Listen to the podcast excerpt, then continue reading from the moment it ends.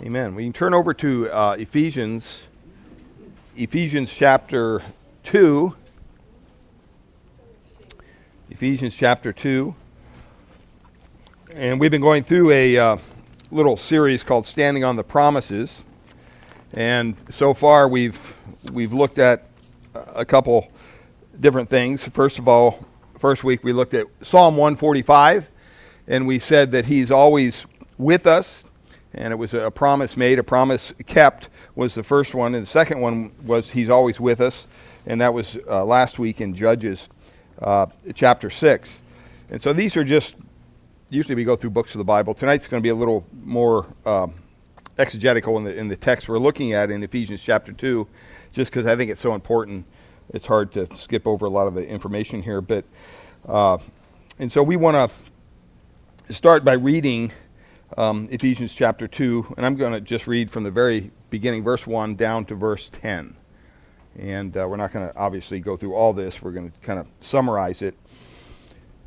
But uh, Paul writes there, he says in verse 1 And you were dead in your trespasses and sins in which you once walked, following the course of this world, fo- following the prince of the power of the air, the spirit that is now at work in the sons of disobedience among whom we all once lived in the passions of our flesh, carrying out the desires of the body and the mind, and were by nature children of wrath, like the rest of mankind. Verse 4 But God, amen? but God, being rich in mercy, because of the great love with which He loved us, even when we were dead in our trespasses, made us alive together with Christ.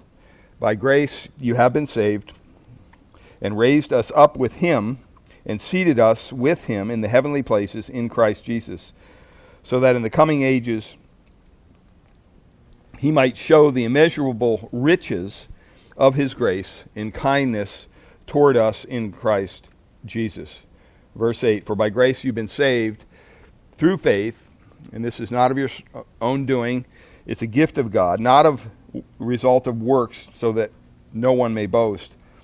Verse 10 For we are his workmanship, created in Christ Jesus for good works, which God prepared beforehand that we should walk in them.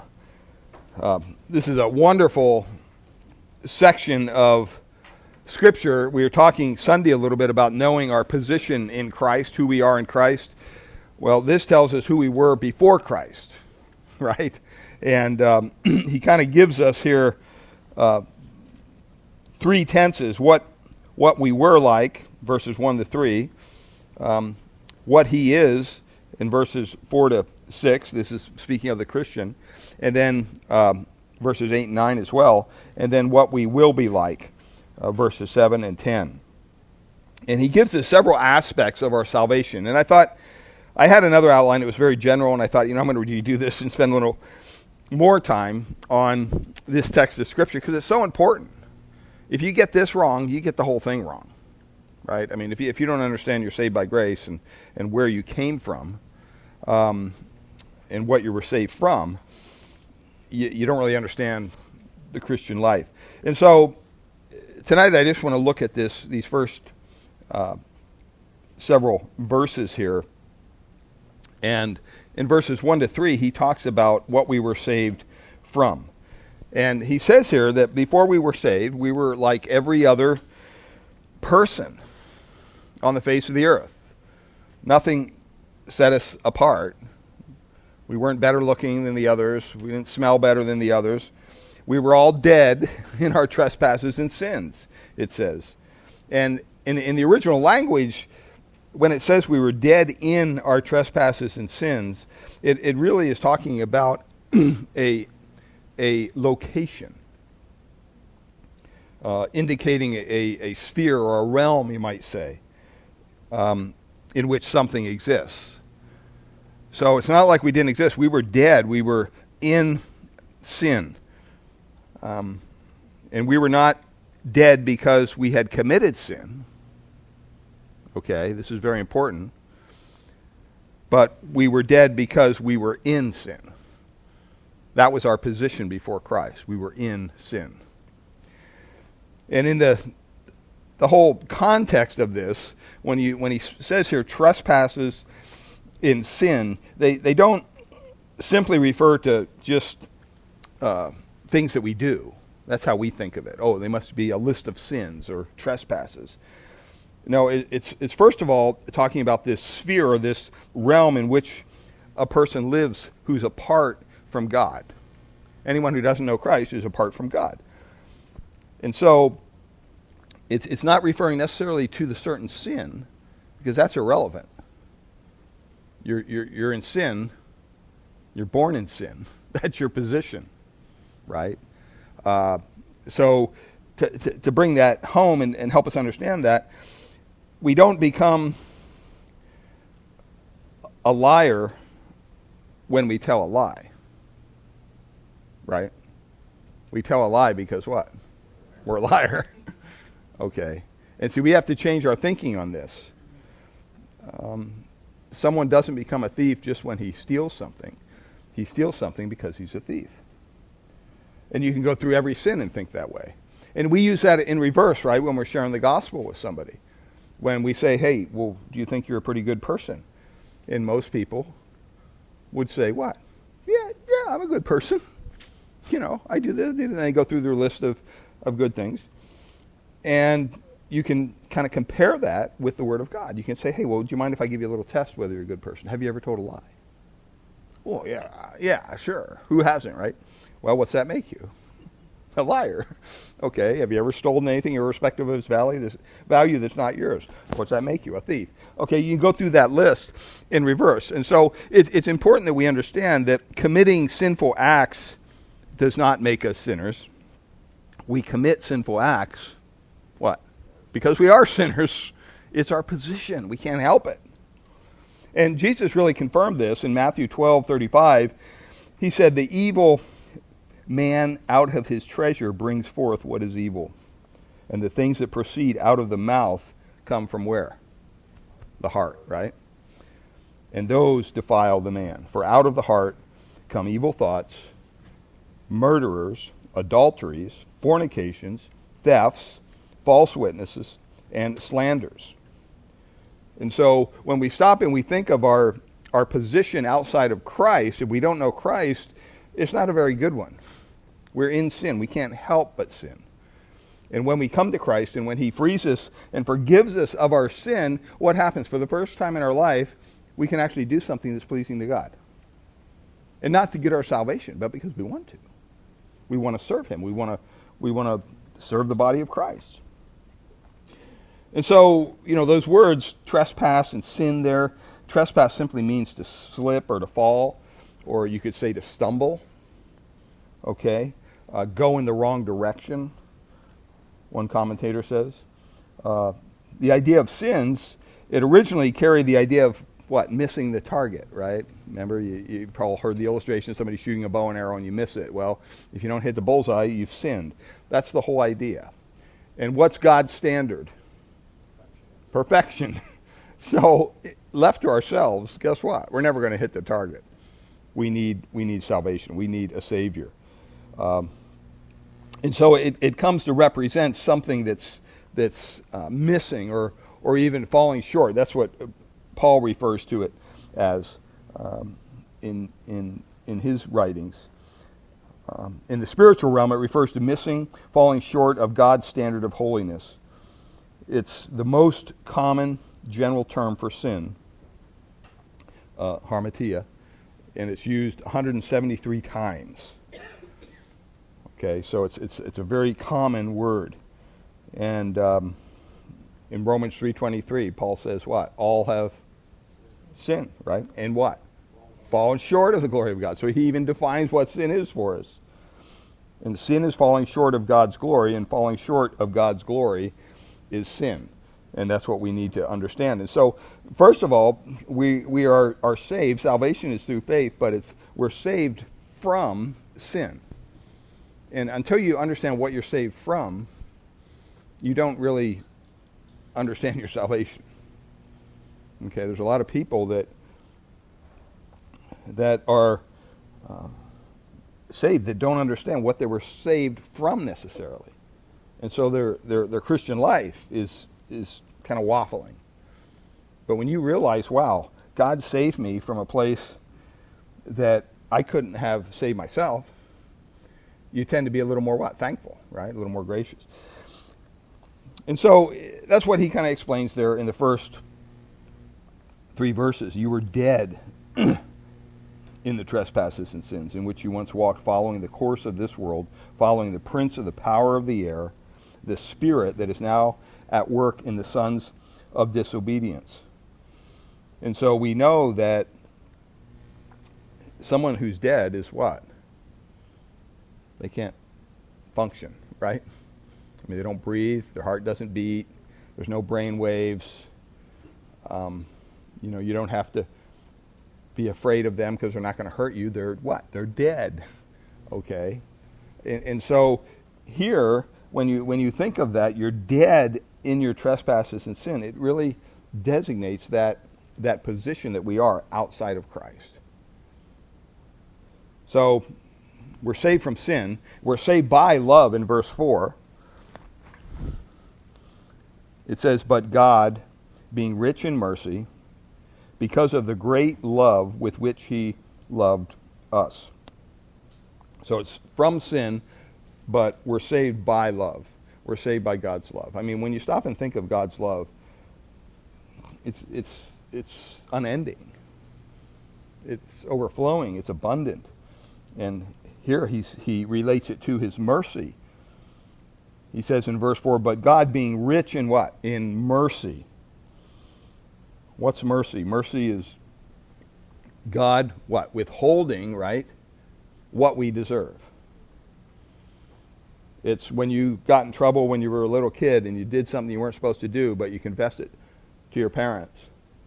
You should have got punished, but you know what? They were nice and they withheld the punishment because you were honest with them. Okay? Um, and so God's mercy here is, it says it's rich, it's overabounding, it's without measure, it's unlimited. You can't even imagine how deep the mercy of God is. And see, the, the two words here, but God, show where the initiative is. Because up to this point, up to the but of verse 4, guess where, where we're at? We're dead. We're, we're in a coffin. We're dead. We can't do anything. But what, what happens? But God. God takes the initiative. God's love takes the initiative. God's mercy takes over. And his great desire is to really be rejoined in fellowship with his creatures that he created for his own, out of his own image, for his own glory.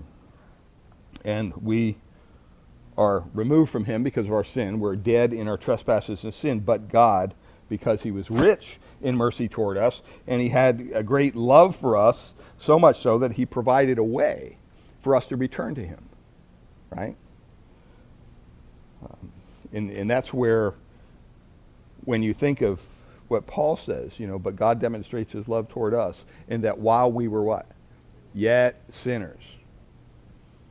I mean, Christianity is one of the only world religions that I know of where you don't have to get cleaned up um, to come to God. You can't clean yourself up. It's impossible. You need His grace. You need His mercy. Um, and I think that it's that's an important point that we need to be re, reminded of. In Romans 11:36 it says, "For from him and through him and to him are all things; to him be the glory forever." And it's it's important that we understand that our salvation is for God's glory. It's not for our own glory. But it's initiated by his love. For God so what? Loved the world that he gave his only begotten Son. But it's also, our salvation is into life. We're saved from sin. We're saved by love, but we're saved into life. Look at what verse 5 says. It says, Even when we were dead in our trespasses, he made us alive together with Christ. By grace you have been saved. That, that phrase there, by grace you have been saved, shows up twice, there and in verse 8. That's how important it is that we understand that. It's not by your own doing. You didn't figure it out one day. God saved you, and He saved you into life. I mean, what's the, the, the greatest need of somebody who's dead? Life, right? I mean, that's what they need. I mean, they don't need a million bucks. They're, they're not going to do anything with that. They don't need a new car. They don't need a new condo or an apartment, or they don't need anything. They need life. Well, when we are dead spiritually, the one thing we need is spiritual life. And that's what salvation gives us it gives us spiritual life. And, and Paul here is really trying to encourage these believers who may have doubted that the power of Christ was somewhere active in their lives. And Paul reminds them that if God was powerful and loving enough to give them spiritual life together with Christ, he's certainly powerful enough to sustain that life.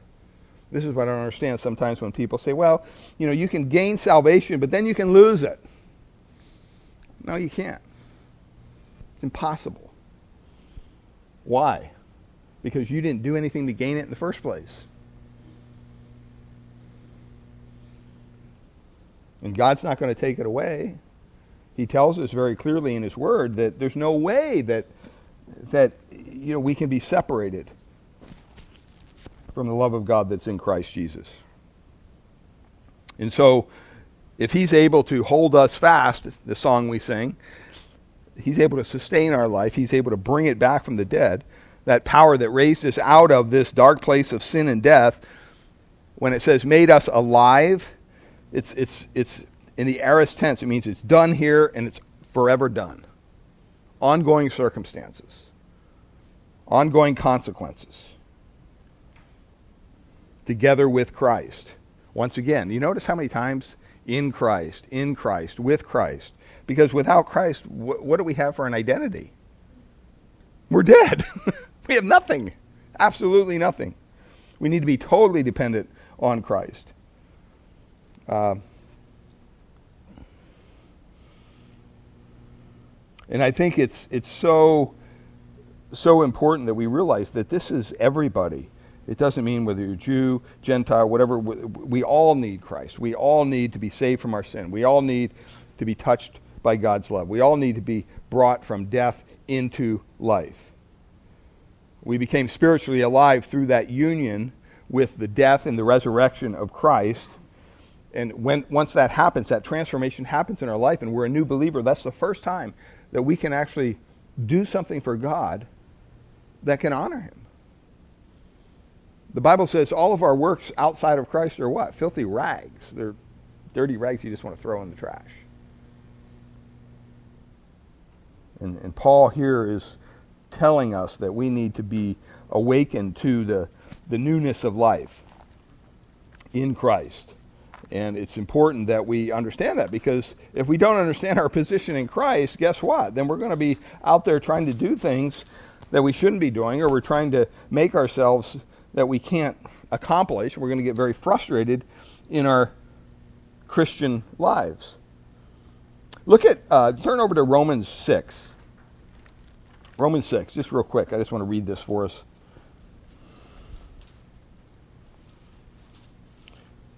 Romans 6, verse 1, he says, What shall we say then? This is Paul. Are we to continue in sin that grace may abound? By no means. How can we who, look at what it says, who died to sin, still live in it? See, we were, we were dead in our sin. Christ brought us alive, and he made us dead to sin. Amazing.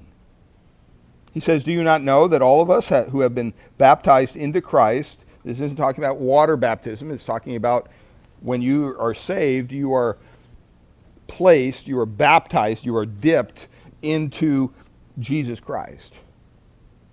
You are identified with him. You were baptized into his death, he says. Verse 4 For we were buried, therefore, with him by baptism into death, in order that, just as Jesus was raised from the dead by the glory of the Father, we too, what? Might walk in newness of life. And he, he goes on there and continues with that whole thinking. And it, it's so important to understand that, that, you know what? Okay, we were once dead in our sin, but now we are made alive in Christ. He brought us back from the dead. But what the problem is, is now God says, you know what? Now you're, you're dead to sin for the first time in your life. And I don't think a lot of Christians understand that. And you say, well, does that mean we never sin? No. or why would we have 1 John 1 9? Right? Since we confess our sins, he is faithful and just to forgive us our sins and cleanse us from all unrighteousness. So we are going to sin, but we don't have to live in sin. That doesn't have to identify who we are any longer. For the first time, we can understand spiritual truth. Think back when you first became a believer, when someone shared the gospel with you and you first responded affirmatively and you obeyed the gospel of Christ and you came to him and his spirit indwelt you and you opened up the Bible for the first time and you started to read and you're like, wow, why didn't I see this before? Right? Your spiritual eyes were open. And the Spirit enlightened your mind and, and your whole being so that now when you read verses in the Bible, all of a sudden they jump off the page at you. Because God has given you spiritual life. Um, because we now have, as a believer, we walk in the newness of life. We have God's nature. We now can seek godly things, not just fleshly things. Colossians 3 2 says, Seek the things that are where? Above, right? Rather than the things on the earth. Don't seek those things. And that's what results from being alive together with Christ. Um, our new life is should be indistinguishable from his life. That's why we call ourselves what? Christians, right? I mean, we emulate Christ. We're supposed to. And it grieves the heart of God when people call themselves Christians, but they're, they're living anything but a Christian life. And so in Christ, we cannot help but be pleasing to God. So we're saved from sin, we're saved by love, we're saved into life. In verses 6 and 7, slowly getting to our text, verses 8 through 10, 6 and 7, he says we're saved with a purpose. He says, and he raised us up with him and what? Seated us with him in the heavenly places in Christ Jesus. So that in the coming ages, this is the future aspect of it. We started in the past, we were dead in our sins, God saved us in the present, and now this is kind of pushing forward into the glorified state. He says that in the coming ages he might show the immeasurable riches of his grace in kindness toward us in Christ Jesus. You thought getting saved was great. We don't have any idea what God has in store for us. It's going to be amazing. It's going to be overwhelming. It's hard to conceive of it. He saved us with a purpose. Um, salvation has a purpose. It has a purpose in relation to us, and it also has a purpose in relation to God.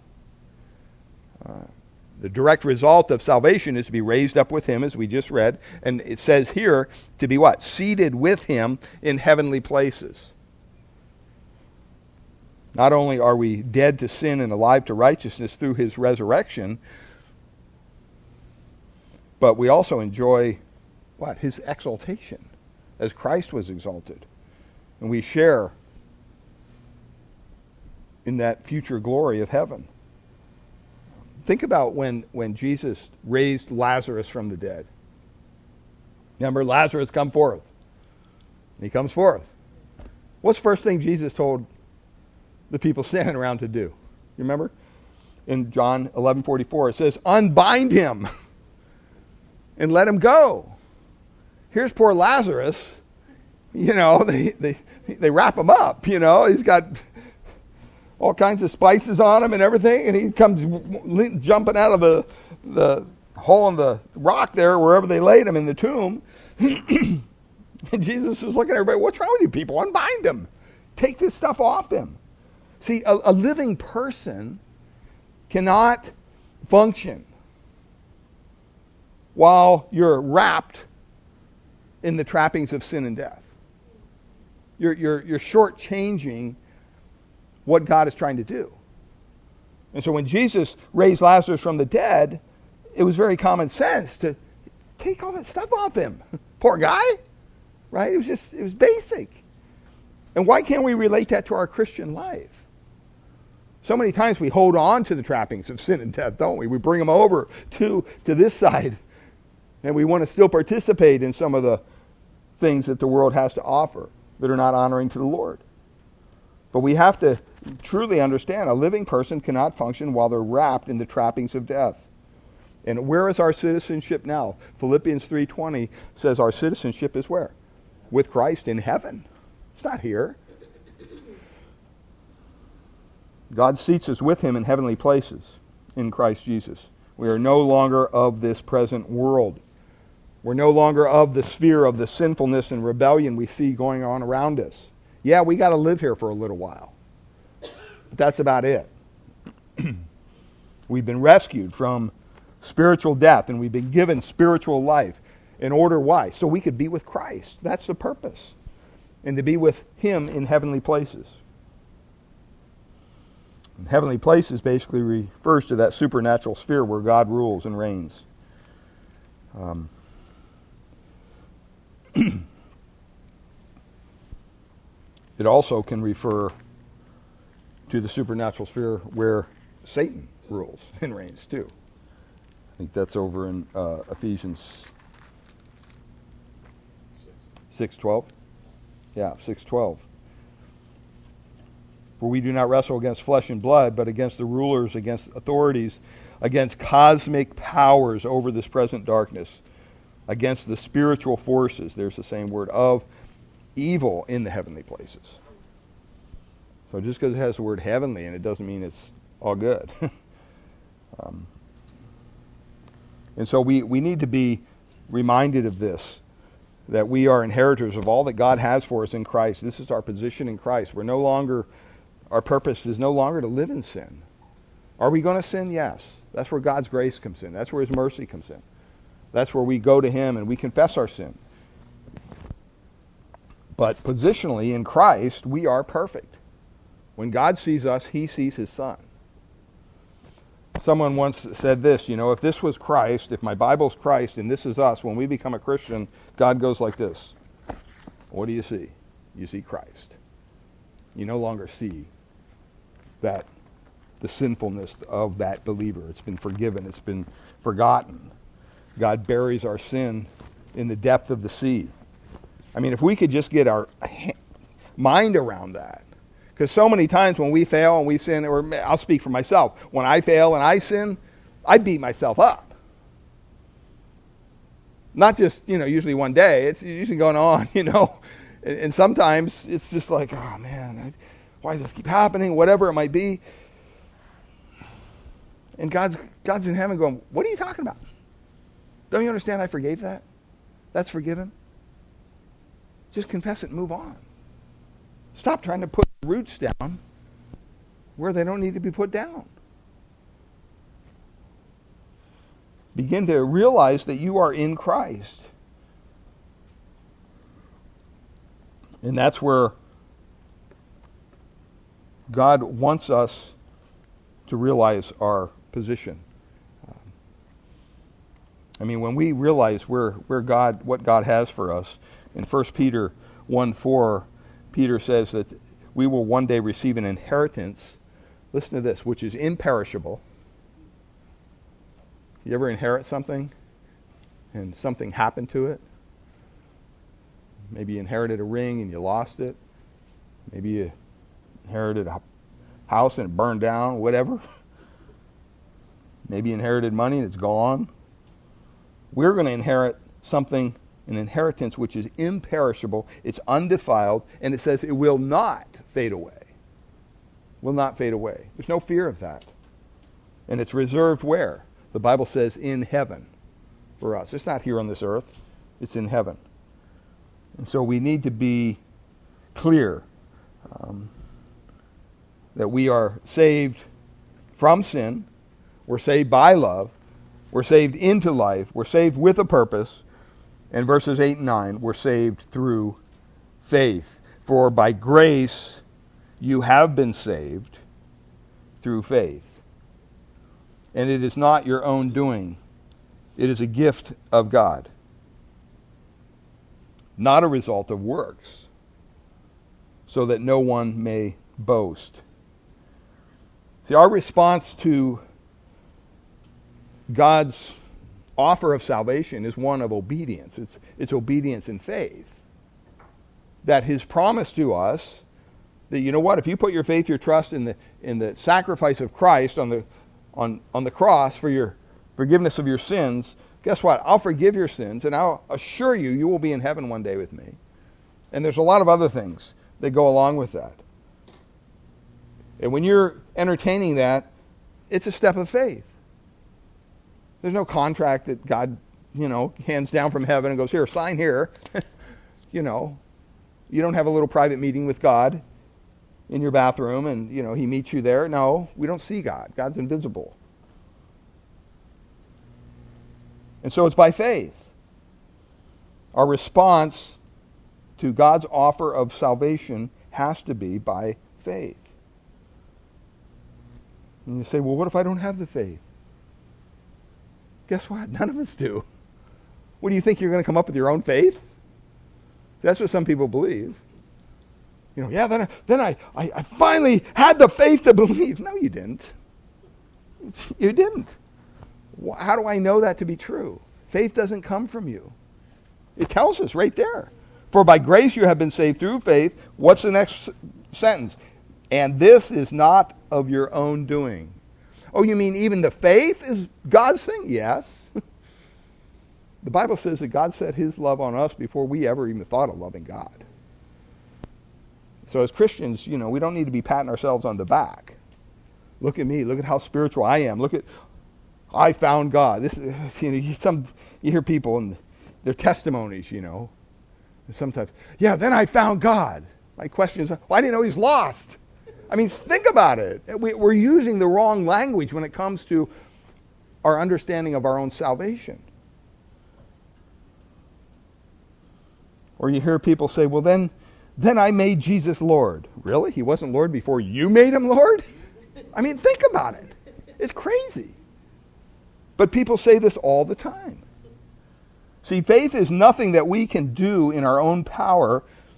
And there's nothing within our own resource bank that can produce faith. It's impossible. We don't have the adequate power or the resources. God doesn't want us to rely on our own resources, does He? That's our problem. I was just talking to somebody, uh, it was in our men's group the other day, and we were talking about prayer, and, and sometimes, you know, that uh, we miss opportunities for God to really work in our lives because maybe we find ourselves in a certain situation and rather than take it to the Lord and re- earnestly pray about it, what do we do? We try to figure it out on our own. And most of the times God's gracious and provides for the need or whatever. But because we haven't been praying about it, we miss, miss the whole idea of, wow, God answered my prayer. I mean, you need a new car right? Say you need a new car. And you're praying for a new car. And uh, all of a sudden, boom, God provides a new car for you. I think you'd feel a lot better about that process than going out and looking and looking and looking and finally finding your new car and then in the end never praying about it and then in the end going, oh, praise God, he gave me a car. But you know, when you're really praying about something, when you're praying for the, the, the, lost soul, that, that family member that doesn't know Christ, and maybe their life's all messed up, and you're going, man, God, I don't know if you're ever going to answer this prayer, but I'm going to keep on praying. And then one day he does. And that person's transformed and they're saved, and you're, you're talking to them all of a sudden about spiritual things, and you're going, whoa, what just happened? I mean, why are we so surprised that God works that way? So we need to be trusting God more every day. God doesn't want us to rely on our own good works, our own ingenuity, our own resources. He wants us to rely on Him. Um, and the reason He gives us as well. He says it's not your own doing, it's a gift. it's the gift of God. Now, usually someone gives you a gift, it's usually the appropriate thing to say, What? Thank you. Thank you. And it's even more appropriate when you understand the gravity of sacrifice that that person made to give you that gift. Um, when we were in India, one of the pastors gave me this little, it's just like a little booklet. I mean, it, it didn't really mean anything to me, but it meant something to him. And I remember, you know, being gracious and saying thank you, thank you. But uh, at the same time, I, I, on the way home, I'm thinking, it's not a big deal. I mean, I can probably buy this online for, you know, but it meant something to him. And when you realize that probably this is something that somebody gave to him because he didn't have the resources to buy it for himself. And it's not like he can go down the store and buy another one. The whole, the whole, the whole scenario changes, right? Then you realize, wow, you, you kind of want to cherish that. And when you stop and you think what God did for us, how he provided for us through his Son, the Lord Jesus Christ. And so when we stop and we think about this is not our own doing, it's a gift of God, and then he tells us why. Why does it have to be a gift, God? Why can't we work out our own salvation? Why can't we work on our own salvation and save ourselves? Well, he tells us, not a result of works, what? That no one may boast. God knows this. He created us. If there was even a little smidgen of hope that we could come up with some ingenuity on our part or our resources to add to our salvation, to add to the salvation process, what would we be? We'd be in heaven bragging.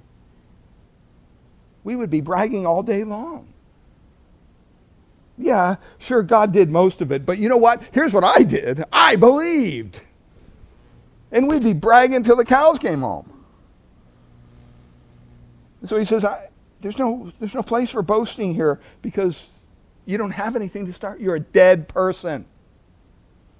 You had absolutely nothing. You couldn't work. You were dead.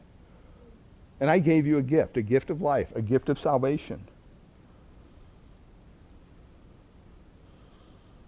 And I think that when we begin to comprehend that, that faith is presented as a gift from God, and we see that over and over again. Look over at uh, 2 Peter, 2 Peter 1 1. He tells us there.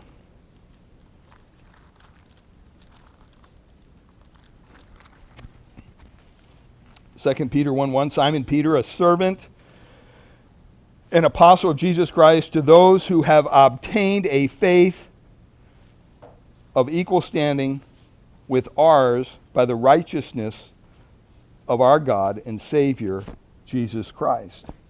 Or look at Philippians 129.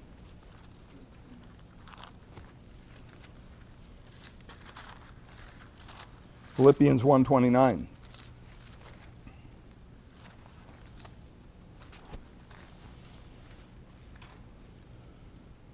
He says, For it has been granted, it has been granted to you that for the sake of Christ you should not only believe in him, but also suffer for his sake.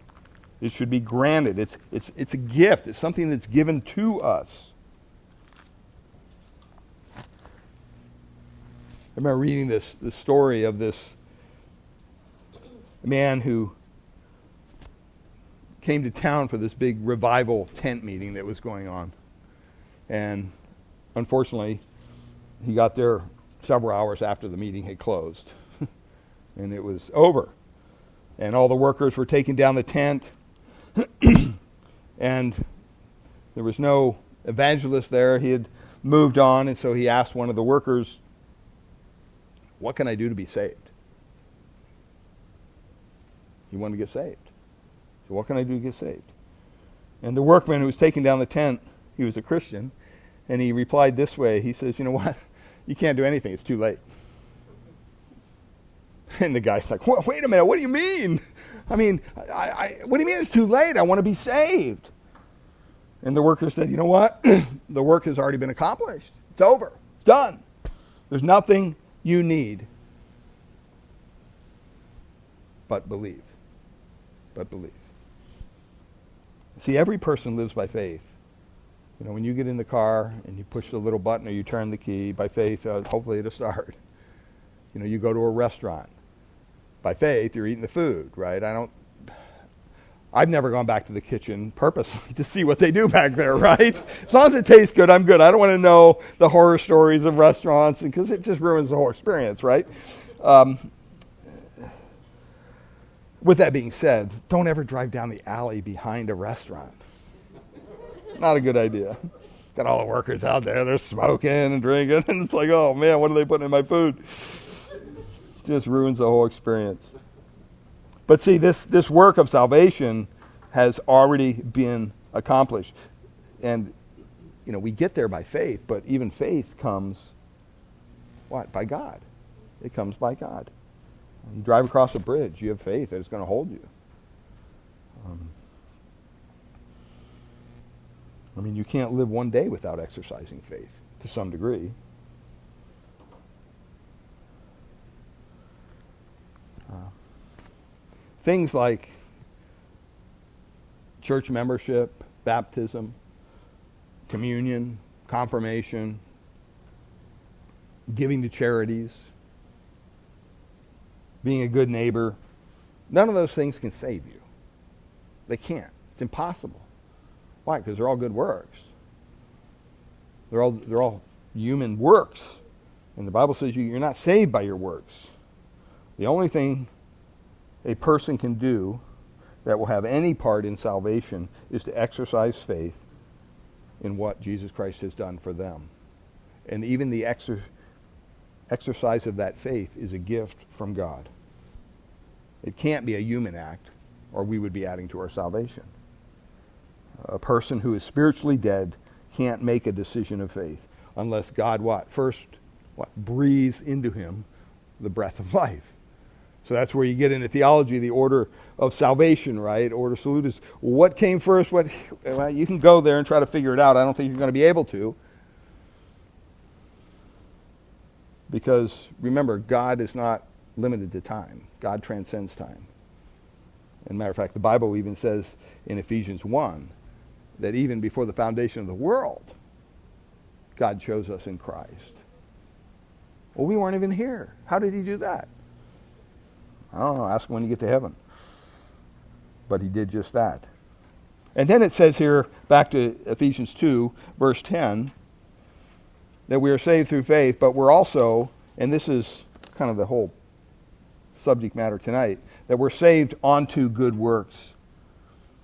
We're saved onto good works. We didn't have any part in gaining our salvation, right? Um, but I think that good works has a great deal to do with living out our salvation. We're not saved by our good works, but they are the fruit of our salvation. No good works could ever produce salvation, but there are a lot of good works produced by salvation. And I think we all notice that and see that in our, in our own lives. Uh, John 15, 8. Jesus said, By this my Father is glorified that you bear what? Much fruit, right? Not some fruit, not one fruit, much fruit, and so prove to be my disciples. How do you know if someone's genuinely a believer? How do you know if someone is genuinely being saved? You should be able to look at their life and say, wow, I see fruit on that tree. A fruit that depicts Christ. Good works don't bring discipleship, but they prove it to be genuine. And that's where a lot of times, you know, I've been in, in churches where, boy, you know, someone prances down the aisle and they raise the hand in the service and, well, well, welcome to the family, you know. Just pray this prayer, you know, Jesus, I just accept you as my Lord and Savior. Thank you for dying for my sins. Amen. Wow, now you're a Christian. What? Is that how it happens? Read through the Gospels. Did Jesus ever do that with anybody? No, what did he say? He said, if you want to follow me, what? Well, you might want to deny yourself first. You might want to consider taking up your cross. which is not something you wear around your neck, nice little gold piece. It's an instrument of death. So what's he saying? Well, you got to die to yourself. Oh, really? So that means you're probably going to leave behind family if you're Jewish, because coming to Christ was not a very popular thing for a Jew to do. So they would lose their family, they would lose their social status, they would lose any business dealings in that community. They'd be excommunicated from the synagogue immediately. So tremendous sacrifice. We, we don't understand the word. We have no idea what it means to sacrifice to come to Christ. I mean, you think in some countries, even today, they're cutting off the heads of Christians unless they convert to Islam or whatever. It's crazy. And you think, wow, what would I do in that situation? We don't understand the concept of sacrificing here in America. When God's people do good deeds, they bear fruit for his kingdom, and what happens then? They bring glory to his name. See, this isn't to get a pat on the head. Oh, good, you're doing all those good works. Oh, look at that good Christian. No. You're just a sinner, what? Saved by God's grace. That's all you are. And you have to acknowledge his work in your life. Uh, the Bible says a lot about works. It speaks of the works of the law, which are good, but they can't save in Galatians 2.16. It speaks of dead works in Hebrews 6, verse 1. It also uh, speaks of the works or the deeds of darkness and of the flesh, works of the flesh. Romans, Galatians, Ephesians, you can go on and go on, do a whole word study on works. But all those works are done in man's own strength. All those works have nothing to do with salvation. And that's why, even when Jesus was here on earth, he was constantly pointing out what? The hypocrisy of the religious leaders. You remember? I mean, they came out all dressed up in their fancy robes, and they'd stand on the corner and they'd pray loudly so everybody would look at them and go, look at how spiritual they are. And what did Jesus do? You're a bunch of whitewashed tombs. Wow, major insult to a Jewish person. So he didn't like being around dead things call a Jewish person a whitewashed tomb, that's, that's a major insult. But it was true. They were empty spiritually. You know, I think of the church I grew up in, the Roman Catholic Church, and a lot of those people are empty spiritually. You know, they wear these robes and have all this fancy stuff they do, but you know what? I figured out real quick there's nothing to it. There's no depth there.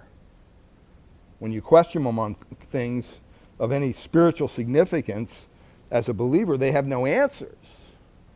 Just keep doing the thing. Just keep coming to the Mass. Just keep going to confession. Just keep taking communion. Does that mean I'll be in heaven one day? Well, not really. you know, you'll probably end up in purgatory, and then depending on how much your family gives the church after you die, then that depends on when you get bumped up to heaven. I mean, it's so crazy. You know, I like to do this follow the money. It's all about money. A lot of people don't realize the Catholic Church originally, their priests were allowed to marry. They were allowed to have a family. And then some pope figured out, you know what? We're going through a little money crunch here for the church, so uh, all you priests, you have to basically kick out your wife and your children out in the streets because we're not going to pay for them anymore. And by the way, you're not allowed to be married anymore. Uh, so now you have to be single because Let's see, we'll tell them, oh, because you're fully devoted to God. That's why. That sounds good. And now that you just disavowed your whole family and your children are orphaned and your wife has no means of income, uh, we're going to make people call you father. How's that work? I mean, crazy, right? I mean, you, you can't make this stuff up. But that's exactly what they did. See, it's it, it, that kind of religion goes nowhere. God has ordained that we live in our lives full of good works. He's prepared for us many works to do as believers, but they're not a means of our salvation. Uh, in John 15, verses 1 through 8, he, he speaks of this. He says, I'm the true vine, Jesus says. My Father's a vine dresser. Every branch in me that does not bear fruit, he takes away, and every branch that bears fruit, he prunes it. Why do you prune a tree? Why do you prune a branch? So that it will bear more fruit. Ask anybody that deals with this kind of stuff. You are already clean because of the word which I have spoken to you. Abide in me, and I in you, as a branch cannot bear fruit of itself unless it abides in the vine, so neither can you unless you abide in me. Abide means to kind of make up your dwelling, make, a, make, make your home. And he says there, um, I am the vine and you are the branches. He who abides in me and I in him, he bears much fruit. There's that word again, much fruit. It's never just fruit, it's much fruit. For apart from me, you can do nothing. If anyone does not abide in me, what happens? Well, he's thrown away as a branch and dries up. And they gather them and they cast them into the fire and they're burned. But if you abide in me and my words abide in you, ask whatever you wish, and it shall be done for you. By this is my Father glorified that you bear, there it is again, much fruit. And why do you want to bear much fruit? Because you want to prove that you are his disciple. It's not just a given. We're, we're, we're, we're giving that title to too many people today, I feel. You know, they haven't really proved it.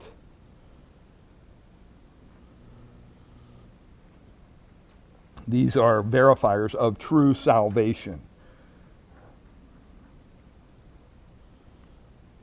So, Paul tells us in Philippians 2 that we should work out our salvation.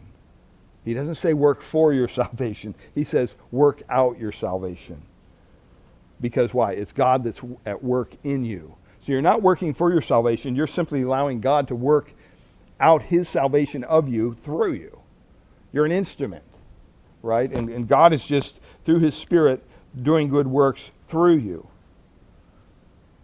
And Paul's primary message there was not showing them how to be saved, but how they were saved. He wasn't preaching to the Philippians saying, oh, here's how you need to get saved. He, he was trying to tell them how to convince them that the power that saved them is the same power that what keeps them saved.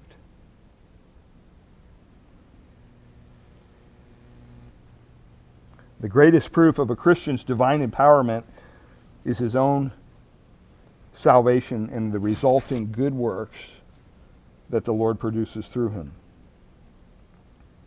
And these are works that he created for us to do beforehand. James 2 tells us that. But here in verse 2 it says, For we are his workmanship. The original language there, poiema, it's, it's the word we use for poem, like a poem. Um, it's workmanship, it's a piece of art. And before time began, God designed us to what? Be conformed to the image of his Son. This is what God clearly tells us in his word.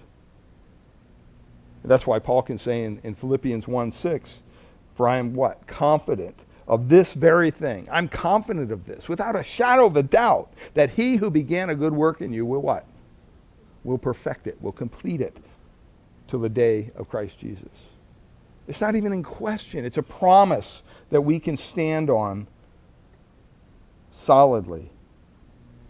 I remember this little kid in Sunday school. This story's told, and he's just always being real obnoxious and you know, a little elementary kid. And finally, the teacher, he's a guy, he got frustrated with the kid, and he says, "You know, why do you act like this? Don't you know who made you?"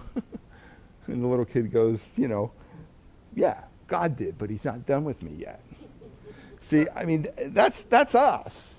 God's not done with this yet. We're not going to live some life of perfection here on this earth. We can't. There's sin all around us, that the body is sinful, everything going on. But he's not finished with us yet.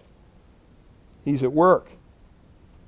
He's making his will known to us each and every day. And so I think that just in closing, when you stop and you think of, hey, here's a promise that God gave us a purpose filled promise, a promise of salvation that He's going to save you. He wants to work through you. well, what does a, a, a, Christian life of service look like? What does, what does it really look like to serve the Lord? Is, is serving the Lord, you know, cleaning the toilets here at church or mowing the grass or playing the piano or is, that what it is? I mean, I think that's what we think. We kind of check it off. We like to check things off. Oh, I did this, I did that, this is good. And those things are good. But is that really a life of service? I think a life of, of service here in closing is sure to benefit others. Um, this is what, what the Lord tells us clearly in Matthew, verse 26 and 28 of Matthew 20. Whoever wants to be great among you must be your what? What does Jesus say? He must be your servant. And then he said that even himself, the Son of Man, what's he say? He came not to be served, but to what? To serve others. See, whatever the specifics of your calling in life might be, as far as career, as far as location, family setting, it will involve, it should involve to some degree, serving others. I mean, every job I've ever had, and I've had a lot, I've always had to serve somebody. Whether it's a customer walking through the door, whether it's a person pulling up to the gas pump, whether whoever it might be. People, you're serving, you're serving, you're serving. So when you wake up in the morning, ask yourself this question How will what I do today bring benefit into the lives of others? when you wake up, ask yourself that question. How will what I do today bring benefit into the life of others? John Wooden, the basketball coach, said this You cannot live a perfect day without doing something for someone who will never be able to repay you. Takes away all the motivation, doesn't it? You cannot live a perfect day without doing something for someone who will never be able to repay you. I mean, serving others is good, but I think also a life of service brings attention to God. It brings attention to God. It's, it's important that we understand God calls us to serve Him for His glory, not our own. 1 Peter 4:10 says each of you use whatever gift that you've received. We've all received, as a believer, spiritual gifts from the Lord, right? We all have something there. Whatever gift you received, to what? To serve others. That's the whole purpose of it. It's not to serve ourselves, it's to serve others. So that in all things God may be praised through Jesus Christ. I mean, this is the fundamental, I would say, distinction in a life of service. We're not doing good works for the good of ourselves. That's not the beneficiary of those good works. We're not serving merely, we shouldn't be serving merely for the recognition, you know, the pat on the head.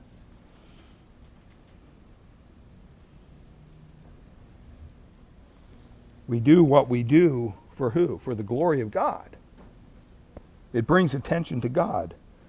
Psalm 115, verse 1 Not to us, Lord, not to us, but to your name be glory. We need to be reminded of that. And then, thirdly, a life of service is not only to benefit others and bring attention to God, but it also brings you closer to God. Well, I thought you said positionally we're as close to God as we'll ever be. Well, that's true. I mean, if someone were to ask you, how can I get closer to God? The answer might be, well, you know what? Spend more time in His Word. Spend more time in prayer. Um, spend more time listening to worship music or participating in worship or going to church or reading Christian books. We, we have all these things, right? But if you want a, a fast track, if, if you want to really get closer to God, my answer would be you know what? Serve Him and serve His people. Serve Him and serve His people. Something happens in that process. And I think it's the process that, that God set up for us, right? He gave us the example of Jesus. Jesus didn't come. I mean, he was God in a bod, and he came down to earth. He didn't walk around ordering people around, you know, hey, you know, here, tie my shoe, you know, do this, clean my foot. He didn't do that. He said, I didn't come to be served. I came to serve. And when you serve, you become more like him. And that is what God's ultimate goal for us is. And this is where this promise of salvation leads to. God's long range plan for all of our lives is that we become more like Christ each and every day. Each and every day we're conformed more into the image of his Son, Jesus Christ. And when you put the needs of others ahead of your own, guess what? That's becoming more like Christ. I think sometimes, you know, I, I think of the Christian life kind of like a parade. Have you ever have you ever planned to go to a parade and you missed the parade? I remember one time in San Diego we were in uh, college and they were having some parade in San Diego and my friends and I were driving down there and we got there just about the time the parade was like half done. And the place we were at, we were getting like the last float. So my friend had this ingenious idea. Let's run back to the car and we'll go. We know where the route is, and we'll go to where the, the parade hasn't gone yet. and so we all thought, well, that sounds good. So we get in the car, and, you know, not accounting for traffic. Whatever. We never saw any of the parade. not even nothing, because we missed the whole parade. I mean, we got there, and there went, you know, Santa or whoever it was, the last guy in the, the float, you know. Uh, all the bands were gone. Everything was gone. And I feel a lot of times people in the church feel like, wow, I think I missed a parade. You know, they're coming to church, they're trying to do everything. But you know what? A guaranteed way not to miss the parade? Get in the parade. Be part of the parade. I mean, be the person that's playing in the band or working on the float or doing whatever or, or prepare for the parade. Then you're guaranteed not to miss the parade because you'll be there early. See, but we don't think that way. We're just there to what? Watch. We just want to watch the parade. Don't, don't ask me to do anything. I don't want to put flowers on a float or scoop up the horse manure after the parade goes. I don't want to do any of that. I just want to watch. Then I want to pick up my little chair, fold it up, and go home. That's how we treat church.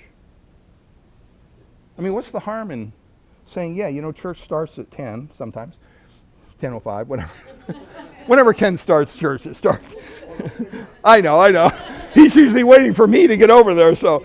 But anyway, full confession. But, but think about it. What's the harm in, in getting here 20 minutes early? Maybe, maybe you'll be able to minister to some visitor the first time here. Think how weird it is in a small church, and we are a small church, somebody gets the gumption up, ah, I'm going to go to church, I'm going to go to church. And they come to church and they get here at 9.55 and they walk in and there's two people sitting there. and you look around like, wow, I don't know if I want to go to this church and nobody here. See, part of the ministry is providing comfort for those that come. You know, nothing wrong with getting here a little early. It is the Lord's day, right? I mean, I think that's that's so important to understand. And I'm not, you know, I'm not trying to browbeat here. I'm just saying, you know, when we when we if we would practice that as a church, wow. You know, we'd be ministering to newer people. Maybe we minister to a brother or sister in Christ while they're here. You know, you could relax, have some coffee, do whatever you want. Come over here at 9:30 for the prayer time and pray for the service.